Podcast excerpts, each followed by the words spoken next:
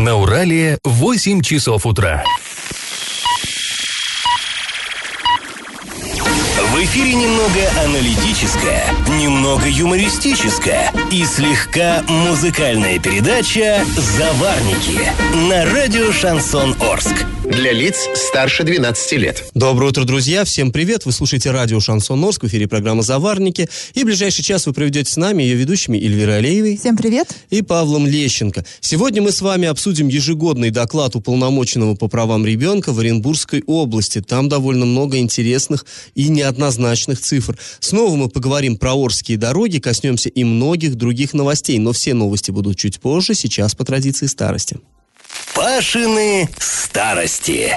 Ну и мы продолжаем рассказ о предприятиях, которые были эвакуированы в наш город во время войны. А главным образом даже не о самих предприятиях, а о том, как жили их рабочие. Вот вчера я рассказывал, как в нашем городе появился завод номер 257, или Орский механический, как привыкли мы его называть. А, так вот, на этом предприятии, представьте себе, предприятие выпускало, ну, важнейшие, э, важнейшие изделия для победы в этой войне, гильзы для артиллерийских снарядов. А, то есть это было, ну, просто супер-супер важное производство. И я так думаю, что, а, собственно, в производстве, то есть а, в цехах, да, все было в порядке, наверное, в плане там а, дисциплины, в плане организации труда, но наверняка при таком вот серьезном подходе. А вот в быту рабочие, конечно, они лихо хлебнули, потому что приехали они вот буквально в город, который никак не был к ним подготовлен. Как-то я вам уже рассказывал в одной из предыдущих старостей, как спешно-спешно стали на берегу Елшанки возводить так называемые РД и ДЖ, это рабочие дома и дома Житкова. Некоторые из них, кстати, еще сохранились там вот в райончике гостиницы «Урал». Так вот, а, все это было срочно-срочно строилось. И, конечно, сами понимаете, что такое война, что такое одна из опасностей войны в тылу. Это ТИФ лю, спутник любой абсолютно войны, со средневековья и вот до наших времен ТИФ – это бич, это спутник любой войны. Почему? Ну вот представьте, люди грузятся в вагоны в той же самой Туле, да, откуда к нам привезли механический завод. Там они, они едут через всю страну, долго, медленно едут, потому что пропускают военные эшелоны, которые навстречу идут на запад, туда, на фронт везут бойцов. А, бойцов, технику, разумеется, те же снаряды. Так вот, едут долго, скученно, там друг у друга на головах, приезжают, здесь тоже толком а, не помыться, ничего, их опять-таки уплотняют, уплотняют, потому что, ну, как ворские люди жили, не было свободной жилплощади особенно, а тут столько народу приехало, и надо их как-то разместить, то есть вот эта скученность, вот это невозможность невозможность э, нормы гигиены соблюдать. Но это что? Это вши, конечно. А вши разносили тот самый пресловутый тиф. И, а он, между прочим, это смертельная болезнь. Она выкашивала просто людей почище иных снарядов и пуль, понимаете?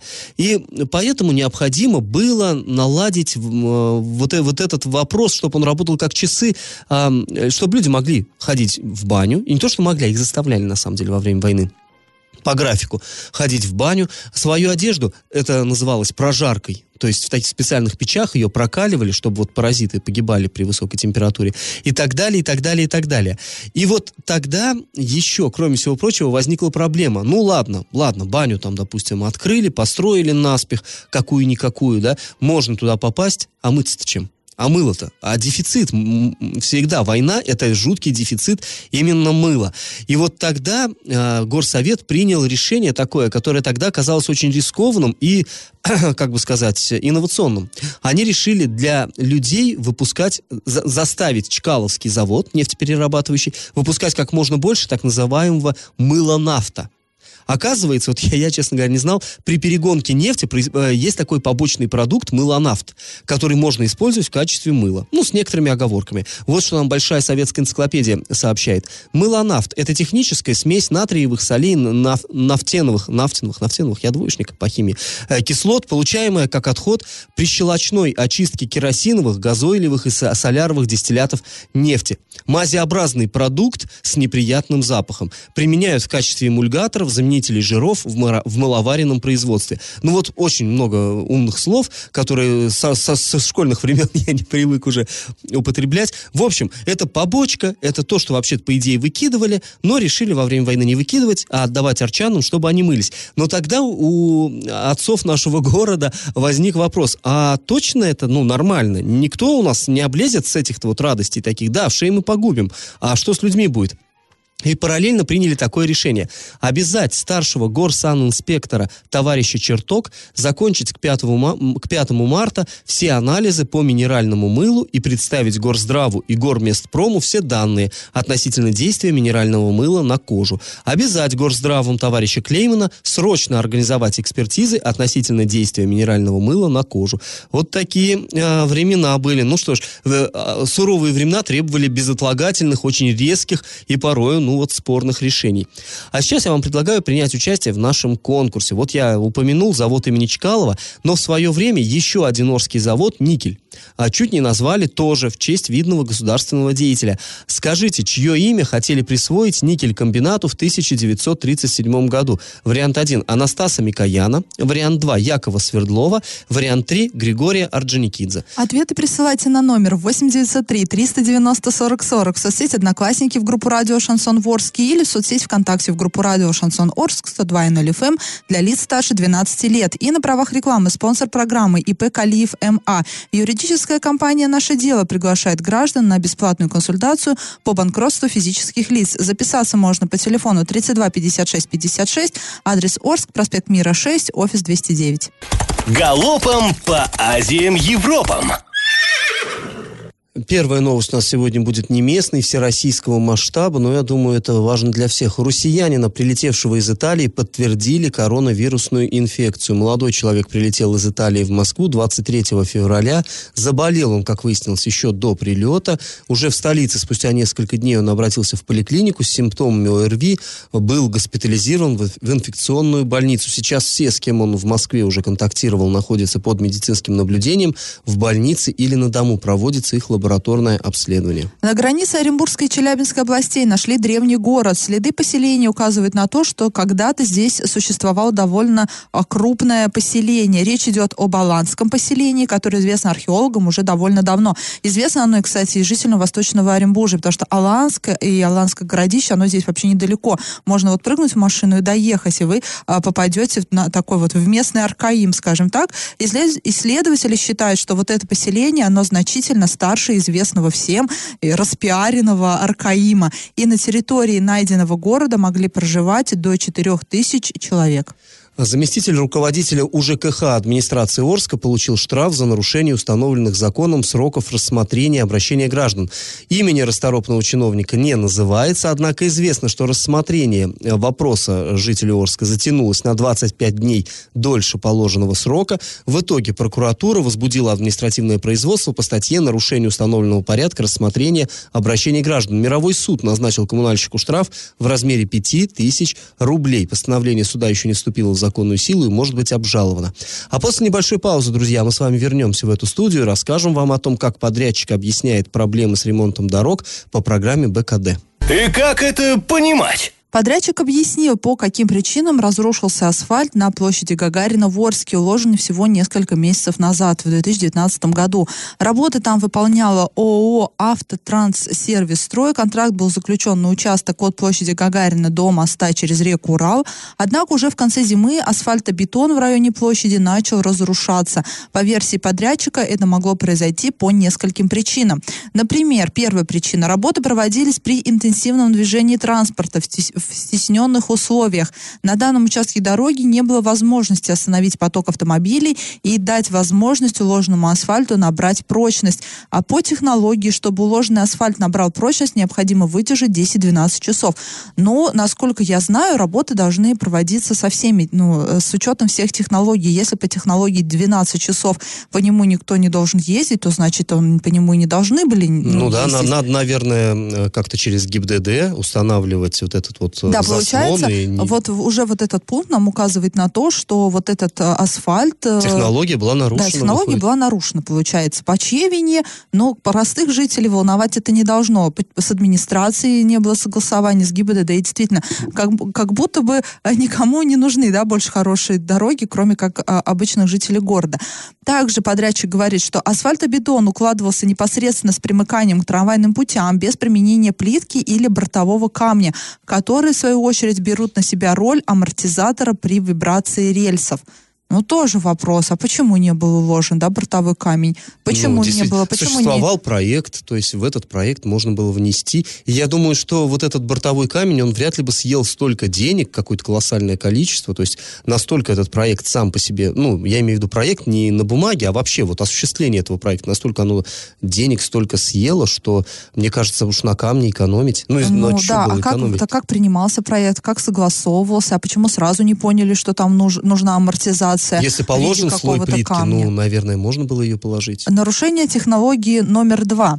А также подрядчик говорит, что происходило затекание вод, талых вод через трамвайные пути до, п- до вот этого вот под полотно асфальтобетона. Почему происходило затекание вод? Но, по всей видимости, потому что не было вот этого бортового ну, камня, который бы а- огораживал и амортизировал новый асфальт вот, а, а, от трамвайных путей. Э, Опять, опять нарушение технологий получается. Ну, вот мы, да, сейчас, конечно, мне кажется, подрядчик э, молодец, конечно, да, что признался, но как бы медвежью услугу себе оказал, потому что мы видим, да, как э, внимательно и серьезно относятся наши чиновники, те, кто укладывает э, асфальт к технологиям укладывания и вообще к проектам, и как все тяп-ляп делается, по всей видимости.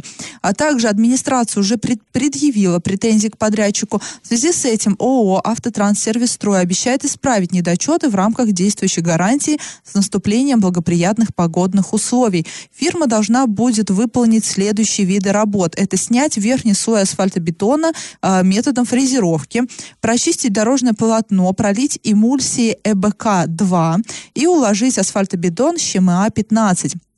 После того, как подрядчик восстановит дорожное полотно в полном объеме, гарантийный срок на этот участок будет продлен. Таковы условия содержания контракта. И напомним, что это не единственный участок, где уже начали разрушаться, ну, начал разрушаться а, вот этот вот а, асфальт. Также у нас есть э, улица строителей, там, то, там тоже вот э, ка- какая-то ерунда происходит. Ну, в общем, мне интересно, если подрядчик будет также с нарушением технологии укладывать, то он а потом на следующий год опять будет все это перекладывать. А после паузы мы вновь вернемся в эту студию и обсудим доклад э, бывшего уполномоченного по правам детей в Оренбургской области. И на правах рекламы спонсор программы ИП Калиев МА, юридическая компания «Наше дело», приглашает граждан на бесплатную консультацию по банкротству физических лиц. Записаться можно по телефону 32 56 56, адрес Орск, проспект Мира 6, офис 209. Я в теме. На сайте Законодательного собрания Оренбургской области опубликован очень-очень любопытный документ. Это доклад ежегодный Ольги Ковыльской. А, До недавнего, до самого недавнего времени она занимала пост уполномоченного по правам ребенка в Оренбургской области. И вот буквально сколько, или, пару недель назад, да, она ушла на, На пенсию. прошлой неделе она ушла Или на даже пенсию. так. Ну, то есть, очевидно, что она готовилась отчитываться за 2019 год, вот этот доклад составила, и потом как-то вот скоренько собралась, покинула свой пост, сейчас эта должность вакантна, но в 2019 году, в любом случае, она же не одна, там же целый аппарат работников, они вот что-то делали, и вот они отчитались по этой, э, о своей работе в 2019 году. Но даже не только о своей работе, а свой взгляд вообще на то, как у нас вот э, дела обстоят в нашем регионе э, с э, защитой прав детей. А, ну и там, на самом деле, довольно интересные вещи можно найти. Ну, во-первых, я не припомню, чтобы официальные доклады начинались с эпиграфа. Вот, вот я много официальных бумажек в своей жизни поперебрал. Мне интересно, наверное, Ольга Ковыльская, может быть, педагог по образованию, потому что это, это, Как сочинение, да? это бич всех педагогов, куда, куда везде вставлять вот э, какие-то вот Да, но эпиграфы. здесь эпиграф какой надо. Эпиграф, а, она взяла высказывание Валентина Матвиенко в качестве эпиграфа к своему докладу. Там что-то о том, что все дос- должны дети достойно жить, там, и детство должно быть счастливым. Такие довольно очевидные вещи. Ну ладно, это так, мелочи. Разбит на несколько глав этот доклад. Там о медицинской помощи, то есть как дети, насколько обеспечены этой помощью, о психическом здоровье детского населения, о соблюдении прав сирот и так далее, и так далее. 95 листов, здоровенный доклад, и на каждой странице есть о чем рассказать, Ну, то есть он вообще, как по мне, составлен довольно толково, хотя есть там некоторые нюансы, но э, мы не можем, понятно, что сейчас вот очень подробно все это обсуждать, поэтому основные цифры все-таки вам приведу. По словам Ковыльской, в 2019 году э, в Оренбургской области э, было рождено 19 789 детей. Много или мало? Да мало, потому что это на 10 с лишним процентов меньше, чем год назад. 18 год, тоже не самый легкий год, 10 процентов. Это очень существенно, конечно. А, кстати, она же сказала, что количество браков, официальных браков зарегистрированных, за последние 10 лет снизилось аж на 30 процентов. При том, что количество разводов совершенно стабильно, из года в год оно примерно одинаково. То есть э, разводятся, семьи распадаются, а новые э, создаются уже гораздо медленнее. За последние 5 лет лет, говорит она, численность семей с детьми в нашей области сократилась более чем на 5 тысяч. Тоже, ну, прям скажем. Количество детей дошкольного возраста за последний год, за 19 сократилось на 5,9%. Ну, то есть, сами понимаете, такая статистика удручающая. То есть, детей все меньше, крепких семей все меньше. Ну, вот, вот что. Ну, вот так, да. Ну, собственно говоря, и население в принципе меньше, поскольку область э, покидают люди. Это тоже ни для кого не секрет, и не раз мы говорили, это данные Оренбургстата. Далее, усложняется ситуация с невыплатой алиментов на содержание детей. А, и вот она говорит, что в 2018 году судебным приставом поступало на исполнение 28 218 таких производств, в 2019 уже 28 535, то есть на 300 больше. Вроде не сильно много, но тем не менее, это тоже, тоже показатель. Причем сейчас в общей сложности нерадивые родители, ну, в основном это отцы, но не только, они должны своим детям 1 а, миллиард 400 миллионов рублей представьте себе, колоссальная сумма, на самом деле, это то, что собственным детям должны. Ну, тоже тут, понятно, разные могут быть причины. А, далее, количество преступлений в отношении несовершеннолетних за этот год а, выросло на 3,4%. Детей стало меньше, но а, нарушать, нарушать закон, их права, их да, права да, стали, стали чаще. чаще. Совершенно верно, да. Ну, правда, вот опять-таки в этой массе преступления больше, больше половины, это опять-таки не уплата алиментов. То есть понятно, да, что вот э, если отец, э, который не живет живет с семьей, не платит алиментов, тем самым он нарушает закон в отношении своего ребенка. То есть, ну, это, так скажем, по крайней мере, не такие тяжкие. Ну, а дальше вот уже по тяжелым, действительно. Количество убийств снизилось, убийств детей, жутко, конечно, это говорить, но вот такая статистика тоже есть. Было 9 в 2018 году, стало 4 в 2019. Причинение тяжкого вреда здоровью с 9 до 6 снизилось, а грабежей с 30 до 24, изнасилований с 32 до 19. Ну, конечно, радует, что статистика хотя бы в этом положительная, но хотелось бы, чтобы вовсе ее не большие. было. Да, ну, конечно, да. И при этом вот Ковыльская, интересно, она подчеркивает, что этих преступлений могло бы и не произойти, если бы с детьми как следует следили. Цитата, зачитаю. Анализ позволил выявить основные обстоятельства, способствовавшие совершению преступлений. Одним из них является провоцирующее поведение самих несовершеннолетних. По ряду дел потерпевшие находились в состоянии алкогольного опьянения, находились на улице в вечернее и ночное время без сопровождения. По другим Э, ну, по другим преступлениям, бесконтрольно проводили досуг в социальных сетях, в результате чего стали жертвами преступлений против половой неприкосновенности. Очевидно, что такое поведение подростков становится возможным благодаря отсутствию достаточного контроля со стороны родителей или законных представителей. Но это на самом деле любят чиновники перекладывать ответственность на жертву. Жертва сама виновата, потому что вела себя, была не, не подконтрольна ну, там да. родителям. Ну, но здесь, преступление здесь... совершают, потому что есть преступники. Совершенно верно, безусловно, да, но в чем-то, ну, как бы э, родители не должны отпускать детей шататься ночью по улице. В этом тоже своя, свое зерно истины есть. И если ребенок оказался на улице, где подвергся нападению ночью, да, там без сопровождения взрослого, то, конечно, к, к родителям или опекунам тоже есть вопросы, как они такое допустили. И это, ну, об этом тоже стоит, конечно, задуматься. Ну, я так считаю, по крайней мере. Ну и далее вот, там приводится уже статистика по тому, как сами вот э, несовершеннолетние совершают преступления. Ну, тут много цифр, все равно на слух они плохо воспринимаются, поэтому я вам предлагаю просто э, посетить посетить сайт урал56.ру для лиц старше 16 лет. Там вы э, найдете довольно подробный анализ вот этого ее текста. Э, Можно и вступить в дебаты выводы. по поводу ее выводов, э, кто виноват. А вот дальше интересная штука. А, заканчивается доклад. Вот, вот я вам, э, ну я просто, когда я изучал этот доклад, я был поражен. На первых нескольких страницах вот нам вот эта статистика, что меньше семей становится, в них рождается меньше детей, там э, меньше, меньше, меньше, меньше. А в конце неожиданный вывод такой, вот мне показался он совершенно гениальный, с позиции качестве вот именно чиновника. Я зачитаю. Уполномоченный уверен, что в Оренбургской области будет и дальше увеличиваться число крепких и здоровых семей, ответственных за судьбу ребенка. Куда дальше-то, если их все меньше и меньше, что значит и дальше? Ну, в этом вот все наше э, отечественное чиновничество, мне кажется, в, в этих вот фразах оно и есть. То есть все плохо, но и дальше будет еще лучше. Но и дальше будет хорошо. Ну и дальше будет хорошо. Ну, да, вот такой, конечно, несколько забавный вывод, не очень логичный. Ну что ж, ну в любом случае, мы вместе с теперь уже бывшей уполномоченной Ольгой Ковыльской, мы тоже очень надеемся, что ситуация не то чтобы и дальше, а просто, что она будет как-то выправляться, что все-таки наметится положительная динамика. После паузы, друзья, мы с вами снова вернемся в эту студию и расскажем о ситуации с ремонтом спуска к Уралу в Оренбурге. Ох, наболевшая для областного центра тема. И на правах рекламы спонсор нашей программы ИП ФМА, юридическая компания «Наше дело» приглашает граждан на бесплатную консультацию по банкротству физических лиц. Записаться на консультацию вы можете по телефону 32 56 56, адрес Орск, проспект Мира 6, офис 209. Я в теме. 1 марта наш корреспондент побывал э, на спуске к реке Урал в Оренбурге и осмотрел его состояние, а также посмотрел на Елизаветинский спуск и спуск в районе церкви введения Пресвятой Богородицы. Тут Все... я, наверное, расскажу немножечко для тех, кто слабо себе представляет эту географию.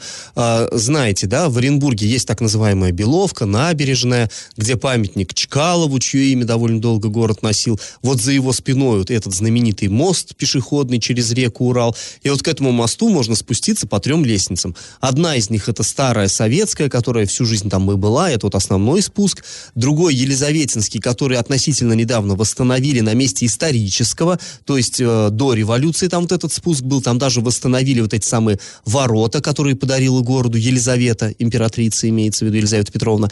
И третий, он немножко в стороне, туда ближе к, э, ну, к грузовому мосту, там от церкви еще один сделали. Короче, если раньше советские граждане и, и до этого дореволюционные царские, да, царской России граждане могли спускаться по одному пути, то теперь можно по трем но ни один из них не находится в нормальном состоянии. Да, все три в разной мере нуждаются в ремонте. Основной спуск реки Урал ремонтируется с августа 2017 года. Э, и прям такая... Долгострой вообще Очень эпопея. долгострой, долгострой, да, настоящая эпопея.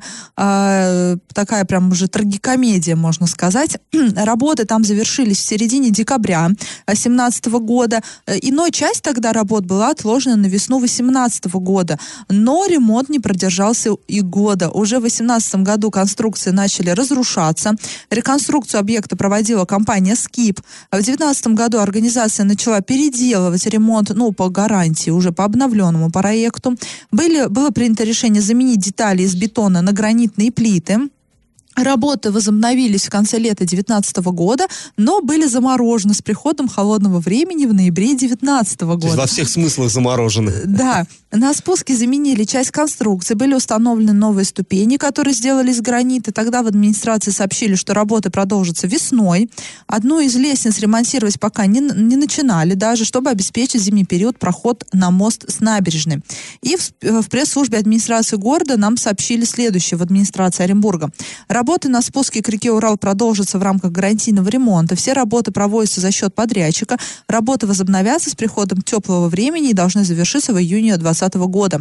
Также ремонты требуют, ну там просто такая ситуация с этим спуском, он опять весь уже там почти разрушенный, там все отколупалось, а выглядит все отвратительно просто, поэтому, мне кажется, жители Оренбурга уже рукой махнули на эти там и схемы коррупционные, и все на свете, и просто уже даже вот эта фраза администрации о том, что работы возобновятся с э, приходом тепла и продолжится до июня 2020 года, уже мы даже со смехом воспринимаем, потому что ну, мы не верим что работа... работа Нет, что они возобновятся, я лично верю, нет, что они но, ну, закончатся. Да, а если закончатся, что их придется переделывать на следующий да, год опять. Да.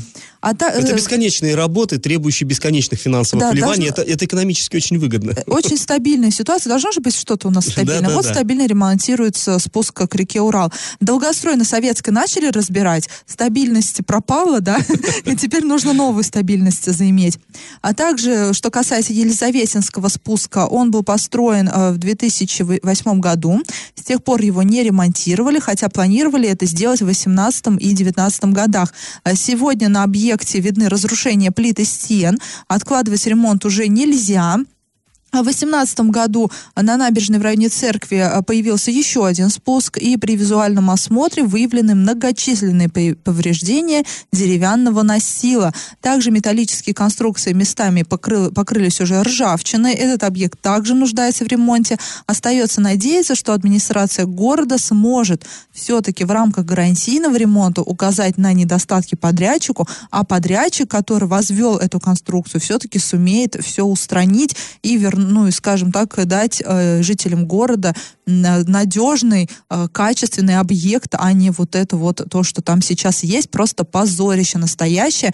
А, и вот в Оренбурге еще, ко всему прочему, новая администрация. Сейчас, да, предыдущая там, все начиналось при Арапове, при Кулагине, не смогли это все до конца доделать. Сейчас у нас Ильиных, да, из Свердловской области. Но, может быть, у него получится как-то повлиять. Да, все-таки ему надо укреплять позиции в Оренбурге. И вот у него есть большая возможность это сделать, скажем так, показать жителям города, что рука у него жесткая, кто в тяжелая. хозяин? Да, кто в городе хозяин. Хоть он и считает себя хозяином города, а считает себя наемным менеджером, но тем не менее, раз уж вас наняли, то надо отрабатывать свою зарплату. А после паузы мы вновь вернемся в эту студию и поговорим о новом деле в отношении завода синтез спирта. Многострадальное предприятие попало под очередной штраф. И на правах рекламы спонсор программы ИП Калиев МА юридическая компания «Наше дело» приглашает граждан на бесплатную консультацию по банкротству физических лиц. Записаться можно по телефону 32 56 56, адрес Орск, проспект Мира 6, офис 209. И как это понимать? А, еще снова у нас новость о заводе синтетического спирта. Вот как бы, как мы не хотели от этой темы уйти, она нас настигает все равно чуть не каждую программу мы что-то да, да, про этот завод говорим. То вот... А э... должна же быть стабильность, как я уже говорила. Про ЮМС уже что говорить, да, все, погубили предприятие, все, к следующему переходим. К ну вот здесь, да, то э, людям вручают уведомления о сокращении, правда, потом не сокращают, а выдают новые с новым сроком. То торги объявляют там какие-то непонятные, ну, собственно, как непонятные там. В общем, есть тоже вопросы некоторые по этим торгам. А, то потом вдруг оказывается, что учредитель, собственник а, должен какие-то фантастические совершенно деньги, лично он должен там банку, и банк у него их отсуживает. Потом этого же собственника за преднамеренное банкротство его отдают под суд, и он сейчас находится как вроде под каким-то полудомашним арестом, то есть вроде как не под арестом, но кое-что ему запретили и даже ну, отобрали за гран. Да? да, да, ограничения некоторые. То есть вот, вот прям ну никак, вот, вот этот завод, он нас не отпускает, и снова, вот тенате. А, завод синтетического спирта заплатит 200 тысяч рублей штрафа за нарушение экологического законодательства. Межрайонная Орская э, природоохранная прокуратура возбудила сразу два административных дела в отношении этого предприятия. Проводили проверку, оказалось, что в октябре 19 предприятие не уменьшало выбросов вредных веществ в воздух, хотя был режим неблагоприятных метеорологических условий. То есть э, слабый ветер, тогда положено всем, не только этому, всем предприятиям немножечко притормаживать свое оборудование, чтобы вот эти выбросы, они не куполом не скапливались вокруг, соответственно, над городом, э, над нашим, чтобы не травили граждан.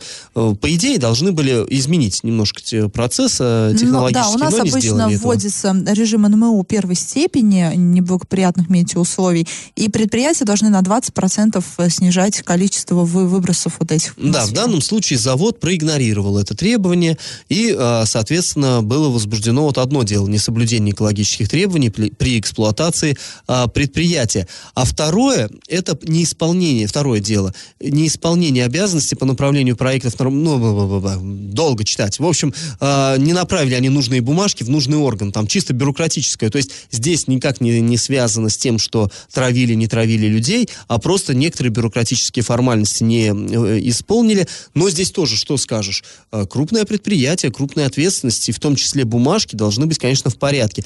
Но здесь как бы получилось, что просто уже завод работает, ну, ну мы все понимаем, как он сейчас работает, да, там процедура банкротства, и э, понятно, что все смотрят, считают деньги, как бы им выйти вот из этой ситуации, и, очевидно, об экологии думают, ну, уже если не в последнюю очередь, то хотя бы в предпоследнюю. Ну и вот результат. И результат, опять-таки, бьет все равно по кошельку. Ну, 200 тысяч будем прямо говорить, для такого крупного предприятия, ну как, оно не сильно крупное, но тем не менее, для предприятия такого масштаба 200 тысяч это э, не критичная, конечно, сумма. Но для предприятия, которое находится в критической ситуации, собственно, ну даже то, и это, наверное... конечно, заметно, да, безусловно. Но вот мы видим, да, как у нас наказываются. Это серьезное нарушение на самом деле, когда предприятия, я больше чем уверена, что у нас не только Синтесперт игнорирует эти предприятия, все мы знаем, откуда у нас на Орск ветер дует, да, в конце концов, и что у нас бывает в городе, когда штиль и как это все заволакивает. Режим, это, э, режим НМО – это режим черного неба. У нас не принято использовать эту терминологию, в а, отличие, например, как, звучит, да, пугающе, но в, в, в отличие, как, например, в Красноярске, да, знаем, да, какая там ситуация, там тоже все очень плохо. Но режим НМО – это режим черного неба. А все, это очень серьезно. И когда предприятия так серьезно плюют на э, нашу экологию, ну, это, конечно, нужно наказывать не вот этим вот штрафом в 200 тысяч рублей. И это не одно серьезнее. предприятие, которое сейчас слабое, а и другие да, предприятия, Да, раньше которые... его никто не наказывал, когда нормально работал, а сейчас его, ну как. А, хорошо, друзья, сразу после небольшой паузы мы с вами вернемся в эфир и подведем итоги нашего традиционного конкурса. И напоминаем, что спонсор нашей программы ИП Калиев МА, юридическая компания «Наше дело», приглашает граждан на бесплатную консультацию по банкротству физических лиц. Записаться на консультацию вы можете по телефону 32 56 56, адрес Орск, проспект Мира 6, офис 209. Раздача лещей. Ну что ж, давайте будем подводить итоги нашего конкурса. В начале программы я спрашивал, чье имя едва не получил Орский никель-комбинат в 1937 году. В феврале 1937 в Москве скончался Григорий Константинович Орджоникидзе. Это видный большевик в партии, известный под прозвищем «Железный Серго». И он имел самое непосредственное отношение к строительству никеля. И вот тогда в Орске прошла целая серия митингов. Трудящиеся требовали присвоить и комбинату, никель-комбинату, и, да и всему городу э, имя Орджоникидзе. Тогда под резолюцией, вот под этой, э, под, подписались 400 никельщиков. Ну, правда, в Оренбурге, в Москве эту идею не одобрили, но, тем не менее, правильный ответ сегодня три Орджоникидзе. А могли бы мы быть, орджоникидзовцами? Ой, да не дай Да, и сегодня победителем становится Ольга. А, Напоминаем, что спонсор нашей программы ИП Калиев МА, юридическая компания «Наше дело», приглашает граждан на бесплатную консультацию по банкротству физических лиц. Записаться на консультацию вы можете по телефону 32 56 56, адрес Орск, проспект Мира 6, офис 209, на правах рекламы. Ну а мы с вами прощаемся. Этот час вы провели с Эльвирой Алиевой. И Павлом Лещенко. Пока, до завтра. Завариваем и расхлебываем в передаче «Заварники». Каждое буднее утро с 8 до 9.00 на радио «Шансон Орск». Для лиц старше 12 лет. Радио «Шансон». СМИ зарегистрировано Роскомнадзором. Свидетельство о регистрации Л номер ФС 77 68 373 от 30 декабря 2016 года. Для лиц старше 12 лет.